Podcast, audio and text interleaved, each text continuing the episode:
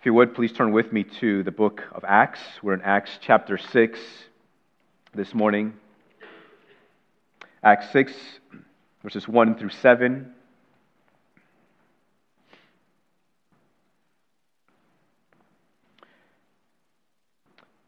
So, because we do not have our, our screen working this morning, uh, whether it is an electronic copy of God's Word or if you need a Bible, there should be a Bible in the seat in front of you. Feel free to pick one of those up and turn with us to Acts chapter 6, reading verses 1 through 7.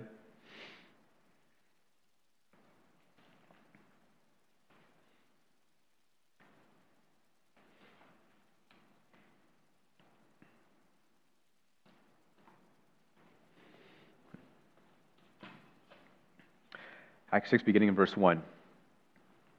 Now, in these days, when the disciples were increasing in number, a complaint by the Hellenists arose against the Hebrews because their widows were being neglected in the daily distribution. And the twelve summoned the full number of the disciples and said, It is not right that we should give up preaching the word of God to serve tables. Therefore, brothers, pick out from among you seven men of good repute full of the Spirit and of wisdom, whom we will appoint to this duty. But we will devote ourselves to prayer and to the ministry of the word. And what they said pleased the whole gathering, and they chose Stephen, a man full of faith and of the Holy Spirit, and Philip, and Prochorus, and Nicanor, and Timon, and Parmenas, and Nicolaus, a proselyte of Antioch. These they set before the apostles, and they prayed and laid their hands on them. And the word of God continued to increase, and the number of the disciples multiplied greatly in Jerusalem. And a great many of the priests became obedient to the faith. This is the word of the Lord. Oh, Father,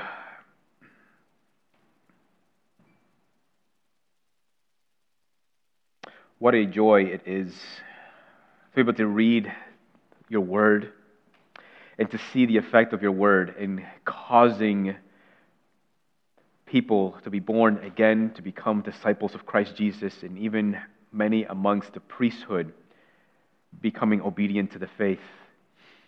Father, we long to see this kind of work. We long to be a part of this kind of work. And we pray for that work even this morning. Lord, help us through your word to become that much more obedient to the faith.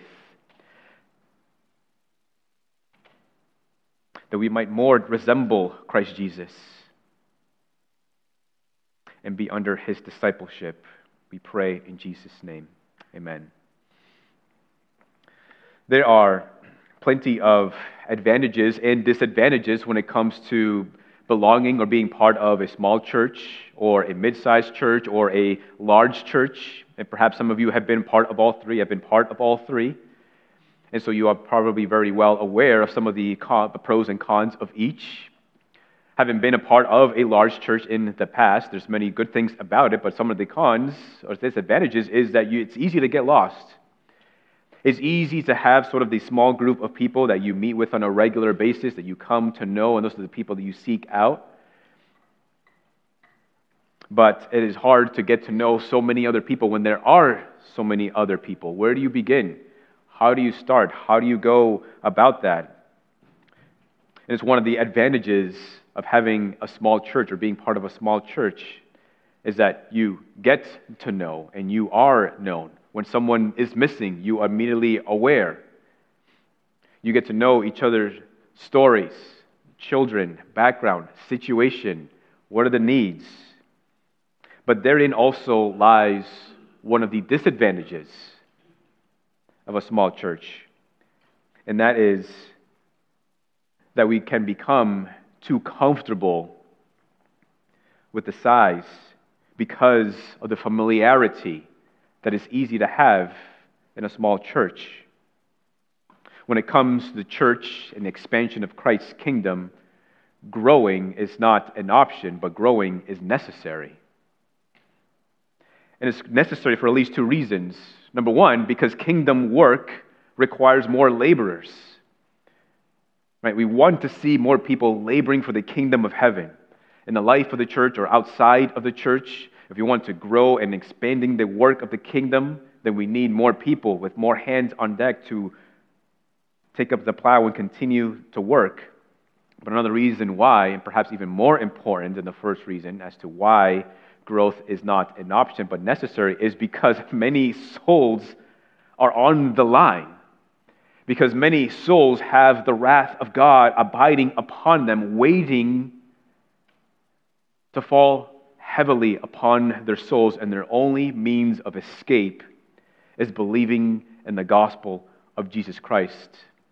So we should want the church to grow, not for the sake of just growing. We want the church to grow because we are seeing and we want to see more people coming to saving faith in Christ Jesus. So, as we consider the passage this morning, this is not about what are effective growth strategies in the life of the church. There are many out there, and quite frankly, many of them are quite silly and foolish, treating the church as a kind of business.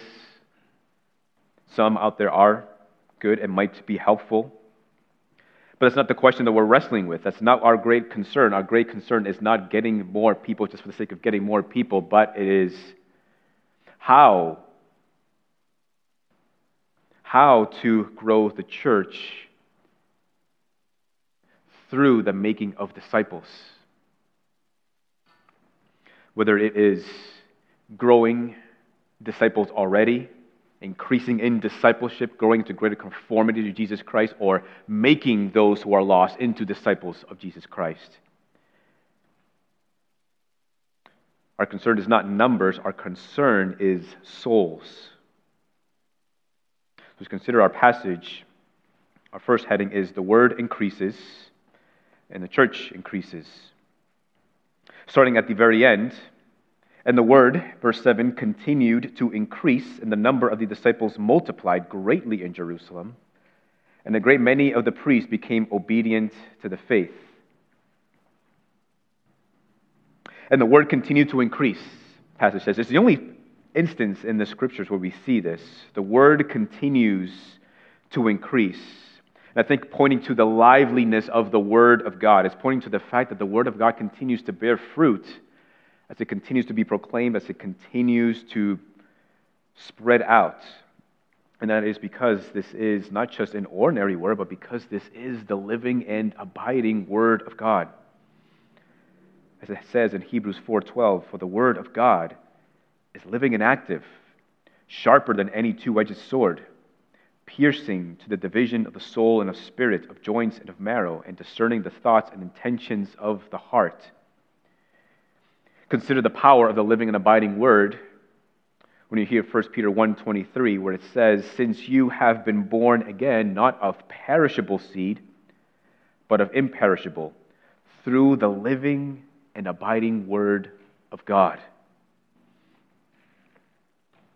words and sentences on a page, whether it is newspaper, whether it's in a magazine, whether it is on a book, can take a form of life depending on how they affect us, whether it is illuminating us to something we didn't quite understand before, or helping us to know something we didn't know before, or whether it's affecting us emotionally or giving us some kind of newfound zeal right? Words can have a kind of life in them depending on the words and how they might affect you. But this is very different than the kind of life that is contained in God's word.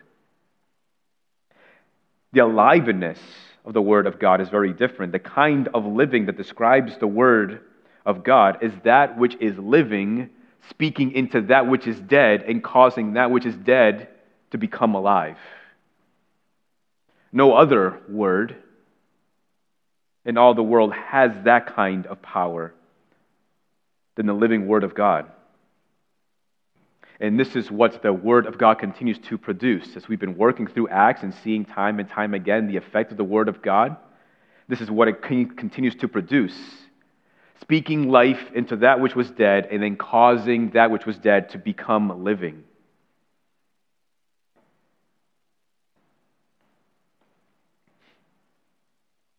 And this power is contained in the Word of God. And this power you cannot take away that kind of power because that power doesn't come from us. The power comes from God who puts the power in His Word, whether it is the written Word or whether we are speaking the Word to one another or to those who are lost. But there is a way that we can limit that Word and its effect. The Word does its work when it is free to do its work. But there are some things that we can do to sort of cage the Word of God. For example, we can kind of cage the Word of God by our silence. Right? When we do not proclaim the gospel as we should, when we do not share the gospel as we should, we can cage the Word of God by our works. One of the things that I stress when someone comes into membership and work them through the membership covenant is that when you are becoming a member of the church, you are committing to living a Christ like life wherever you go.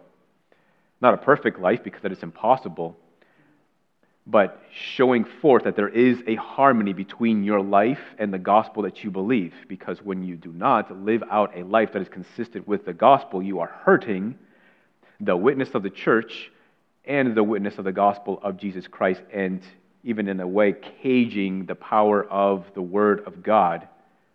Because when someone hears the gospel of Jesus Christ and seeing that you're living a life that is contrary to that gospel, what reason would they have in believing in that gospel? If anything, they have every reason to not believe in that gospel. And in the passage, there is one other way of caging the Word of God that becomes clear to us.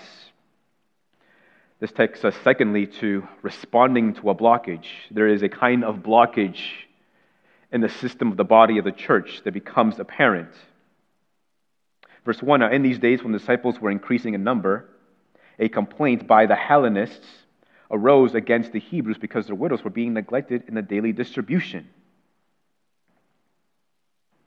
These Hellenists were Greek speaking Jews. Specifically, they were widows. And the care for widows becomes increasingly important in the life of the church thanks to the words of the Apostle Paul in 1 Timothy, a passage that we don't have time to get into. But for some reason, but it, it, this neglect wasn't an intentional neglect. It's not that there was some kind of intentionality, like let us, let us not provide for these widows, let us only take care of the Jews. I don't think that was the case at all. But what we see here is some growing pains. Time and time again, we see that the church continues to increase. More people are made into disciples of Jesus Christ. More people are believing in that gospel and are welcomed into the church. And so the church continues to grow, and now it's experiencing some growing pains.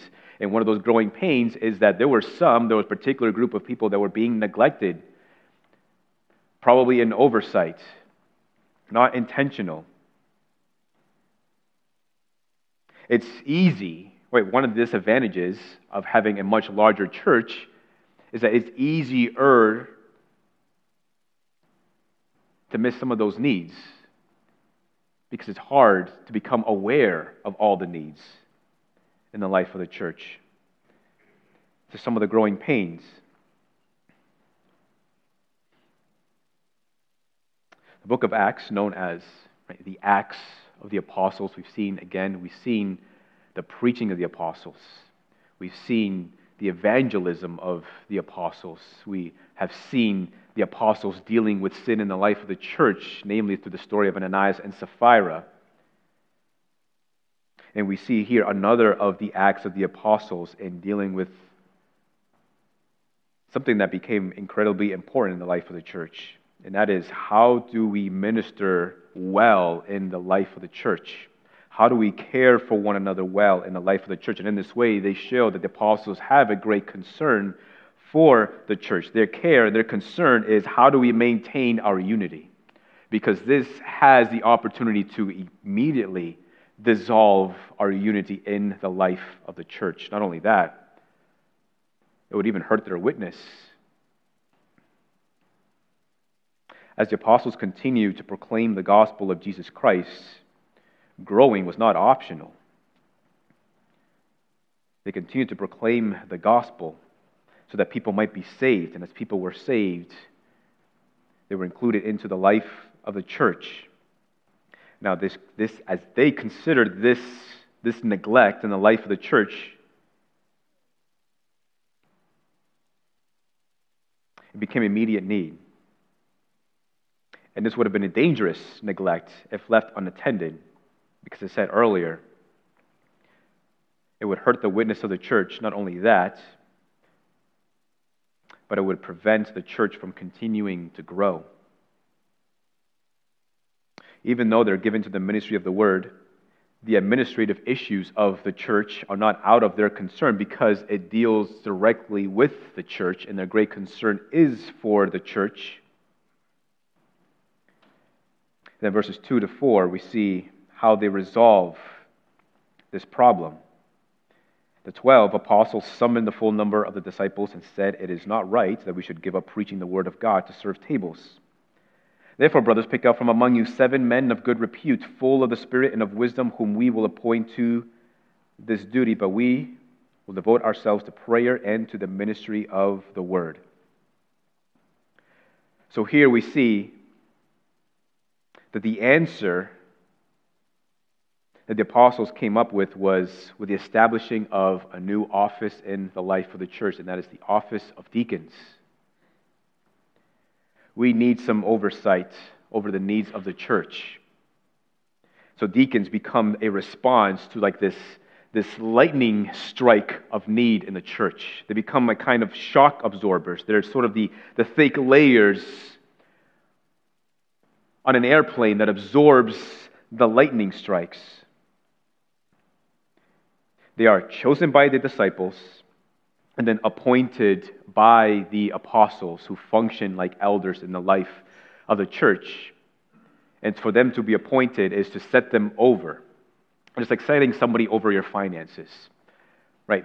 This person might be managing your finances, giving you wisdom, insight, might tell you, like, this is all the buckets that you should have. This is how you should be saving your money. This is where you want to put your money in things like that. But the one who set over your finances is not doing the shopping for you, right? They're not, they're not spending all the things that you want to spend your money on. They're just simply overseeing your finances. So, in the same way, the deacons are established not to do all of the serving or all the deaconing, but they are set as managers over the needs and the care of the church. And included with this appointment, the apostles provide also a very small set of qualifications for these deacons. Say that they should be men of good repute, full of the Spirit, and full of wisdom. In other words, they ought to be men of good works, men of wisdom, and men of God. and that they should be men of good works, I think points to the fact that they should be men who are already deaconing in some ways. And certainly we're helped by Paul's sort of double clicking on these qualifications in 1 Timothy 3 8, and it's worth reading that passage there.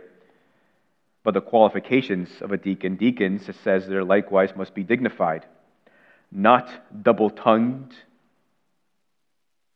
saying one thing and then meaning something else, or talking out of two sides of their mouths, not addicted to much wine, not greedy for dishonest gain. They must hold the mystery of the faith with a clear conscience, and let them also be tested first. Then let them serve as deacons if they prove themselves blameless. Their wives likewise must be dignified, not slanderers, but sober minded, faithful in all things.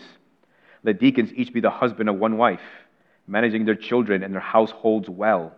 For those who serve well as deacons gain a good standing for themselves and also great confidence in the faith that is in Christ Jesus. We don't have the time to work through every single one of those qualifications as they are described to us in that passage, but one thing that I do want to point out is this. Notice that in, these, in this list, there is nothing here about skills. They're all character qualifications. In other words, a deacon must, doesn't have to be somebody who knows how to swing a hammer. He doesn't have to be somebody who is well skilled in finances. He doesn't have to be someone who knows how to fix an engine. That's not on the list.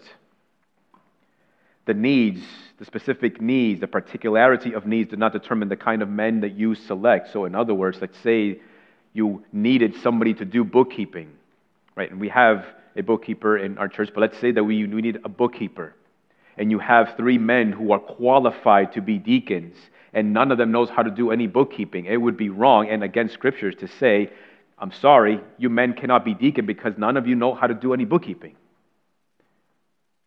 Right, you're adding to scripture there. You're essentially saying that bookkeeping is a character qualification according to 1 Timothy 3.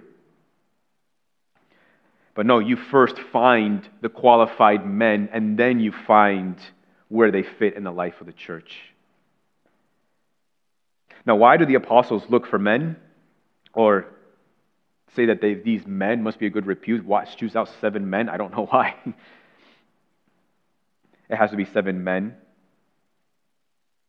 I think that a church that has female deacons isn't wrong. I think you can make a very good argument for both male only deacons or male and female deacons in the life of the church. At our church, we have only male deacons, and that itself is sort of a whole other topic that we don't have time to discuss. These men are chosen, and the apostles lay hands on them in a set in a way of sort of formally ordaining them, setting them apart for this ministry, this specific ministry in the life of the church. And so, in order to resolve this issue of this neglect, the apostles institute the office of deacons to help grow the life of the church by overseeing the needs of the church and making sure that they are met. But there's another reason why this oversight is needed in the life of the church. In verse 2, again, the apostles summoned the full number of the disciples and said, It is not right that we should give up preaching the word of God to serve tables. It is not fit, it is not acceptable for us to give up the ministry of the word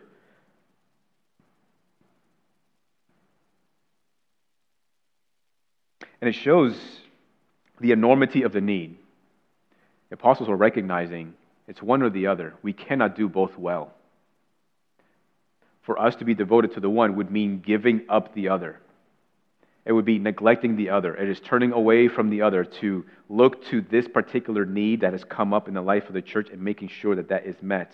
But it is not acceptable for us to turn away from the ministry of the word and the ministry of prayer Instead, let us set particular individuals who are overseeing the needs of the church and making sure that the needs are met. It is a question of what their primary concern was. And the ministry of the word and the ministry of prayer points to another need of the church, right? There is the physical, administrative, tangible needs in the life of the church that when those needs are met, it contributes to the growing body of the church of Jesus Christ. But there is also the spiritual and the soul needs of the church that are met through the ministry of the word and the ministry of prayer that also have to be met, that also contributes to a growing body of Jesus Christ.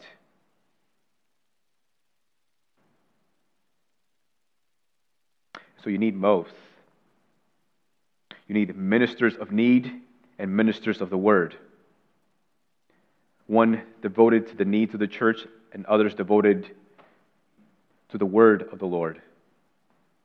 1 Timothy 4:12 Let no one despise you for your youth, Paul tells Timothy, but set the believers an example in speech, in conduct, in love, in faith, in purity.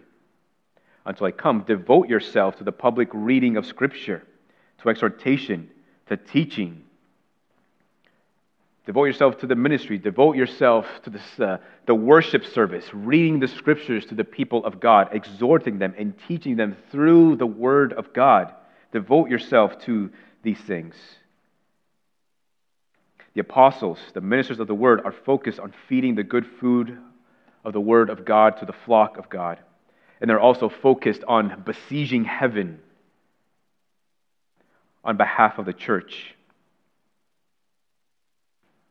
You need people in the church devoted to both of those things. Not both at the same time, but men devoted to one and men devoted to the other. And devotion is not just simply showing up when you, where you are expected to. Devotion is not just simply going to work eight to five, day in and day out, five days a week. Right, you're just meeting the expectations. But devotion has to mean something more. And I've been thinking about this passage, I've been thinking more about the word devotion. Because devotion has to mean more than just meeting the mere minimum, right? It is a kind of wholeheartedness. It is kind of giving of one's self. A concert pianist does not become a concert pianist without some kind of devotion. A skilled artist does not become so without any kind of devotion in his or her life. They must be devoted to that talent or that skill to become that accomplished. Devotion requires a giving up of one's self.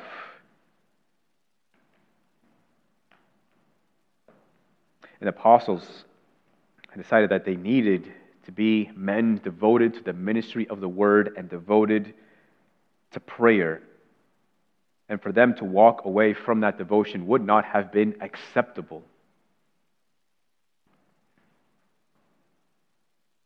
Why would it not be acceptable? The Puritan Thomas Burgess answers, at least in part, answers that question when he laments and saying, Why in these latter days is it that the word preached makes no more wonderful works? At first propagation of the gospel, so many fish were caught in the net that it was ready to break. And at the first reformation out of popery, the kingdom of God suffered violence, but now he that is profane is profane still. The blind are blind still, the proud still proud. What is the matter? Is not the word of God as powerful as ever? Is not the Lord's arm as strong as ever? Yes. But the zeal of people is grown cold. There are no such fervent prayers, such high esteems of the means of grace. Men do not besiege heaven, giving God no rest day or night till he come with salvation into their souls. And truly, the spirit of prayer is a sure forerunner of spiritual mercies to be bestowed. Now, this speaks here in the life of the church. To some degree, every saint ought to be devoted to a life of prayer. There is very little, if anything at all, that we can do in the Christian life without a life devoted to prayer. But you need in the life of the church men especially devoted to the life of prayer. Why does the church need men devoted to prayer? Because the church needs men who give God no rest day or night until he graciously bestows his great mercies that he has designed in the life of the church.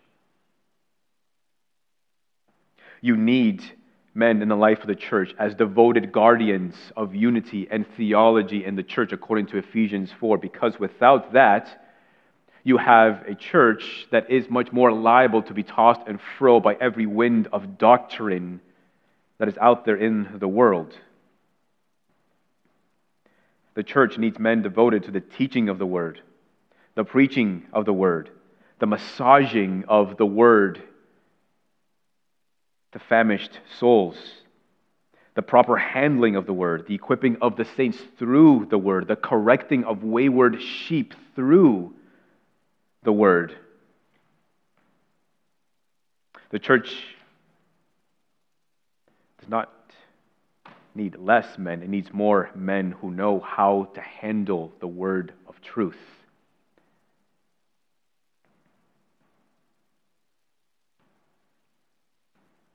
Paul warns in his letters about putting a man into an elder who is an early convert or a recent convert. Why is that? It's not, it doesn't speak to the genuineness of his transformation to the gospel of Jesus Christ, but someone who is a recent convert does, has not yet learned the skill of handling the sharp sword of the word. The church needs men who know how to handle the word better than know how, to, how I know how to handle an axe and trying to get it to stick to a wall like we did as men last week. Right? If you have a man who knows how to handle an axe like I do, like you shouldn't put them in the ministry. Thank God that's one, one of the qualifications, qualifications, right? Knows how to throw an axe. And so these things are important. For a growing and vibrant church, you need both. You need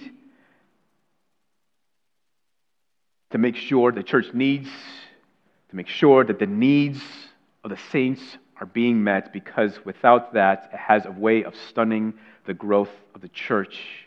And it has a way of impeding the witness of the church. And you need men devoted to the ministry of the word and prayer.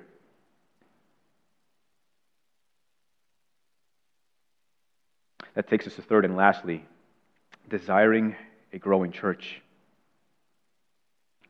And we see as the apostles appointed these men to this responsibility so they can continue freely about in the work of the ministry through the word and prayer. I'm reading verse 7 as a kind of result. And the word of God continued to increase and the number of the disciples multiplied greatly in Jerusalem, and a great many of the priests became obedient to the faith.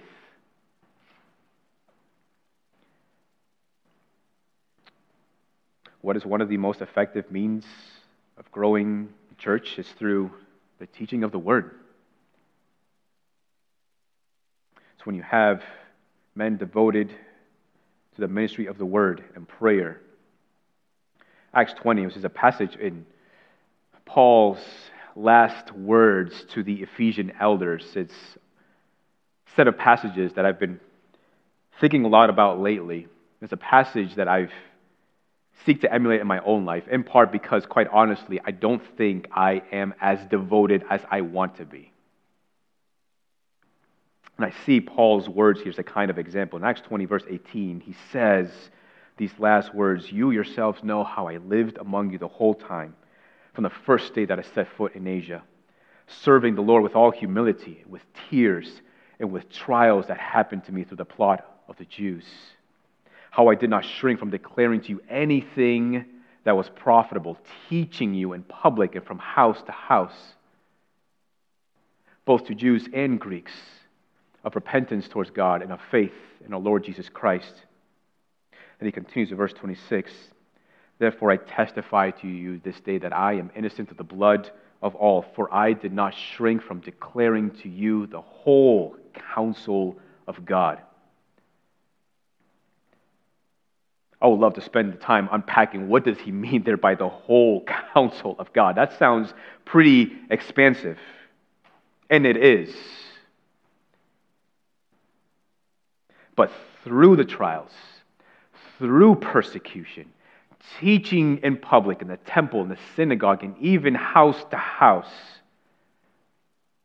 of repentance towards God and of faith in the Lord Jesus Christ, declaring the whole counsel of God. That, those words there just bleed devotion.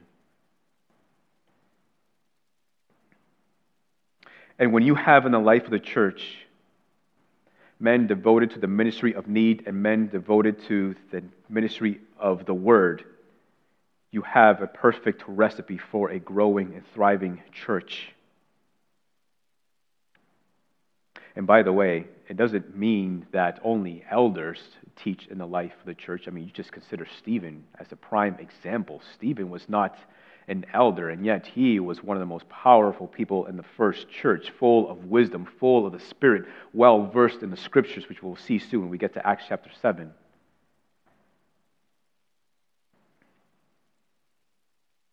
But what contributes, what helps to contribute to a growing church, is when the work, is when the word is free to do its work. And it is when men devoted to the work of the word are free to devote themselves to that work.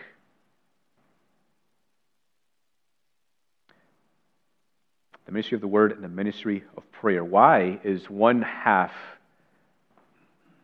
of the man's ministry devoted to the word and the other to the word or to prayer is because one is utterly ineffective without the other. You cannot expect any kind of success, you cannot expect any, expect any kind of fruit bearing in the ministry of the word if it is not saturated with prayer.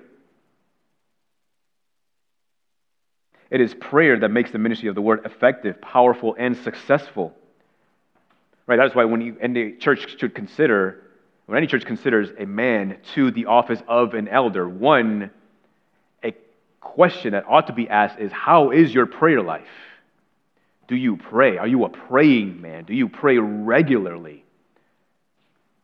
Because what reasonable expectation would the church have that the man would be devoted to prayer if he's not devoted to prayer already, even just as a Christian, not walking in those shoes of a pastor or elder. The word is the battery of the church, but without prayer, the battery is dead, providing no energy or power to the system of Christ's body. It is prayer that keeps the battery charged. So you need both. Ephesians 4:16 says, "In Christ Jesus, from whom the whole body, joined and held together by every joint with which it is equipped, when each part is working properly, makes the body grow so that it builds itself up in love." Certainly in the life of the church, everyone is called to serve right, we have there in that passage a growing body of Christ, and that is when each part is working properly. When the saints are each doing their part. When the ministers of the church are doing their part. When those who wear those particular hats in the life of the church are doing their work.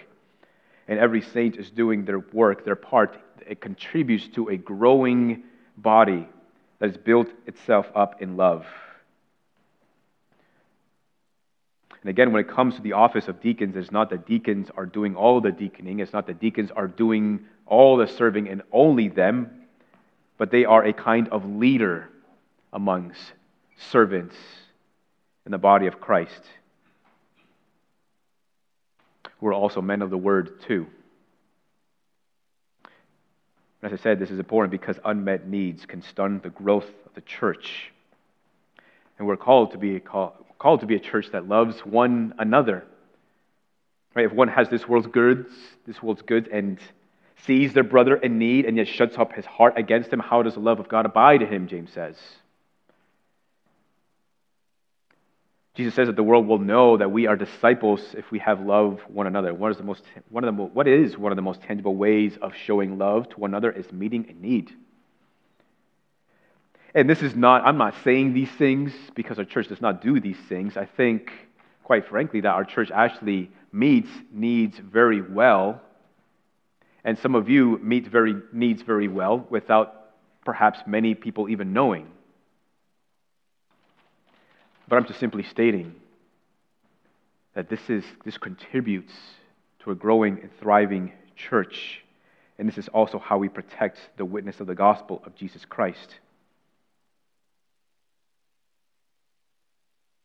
growth in the church is not an option, but necessary.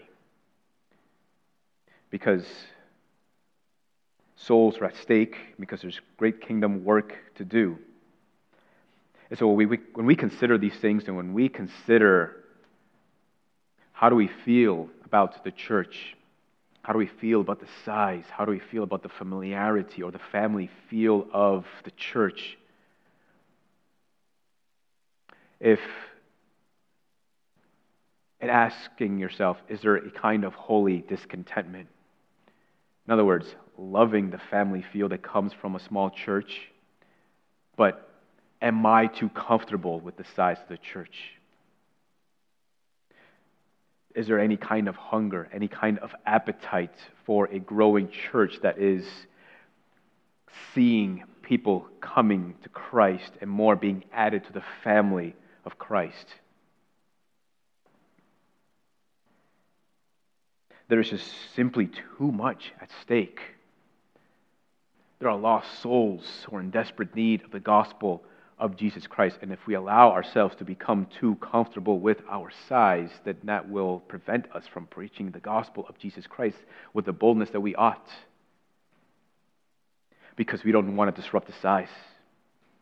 Because we don't want to disrupt the family feel.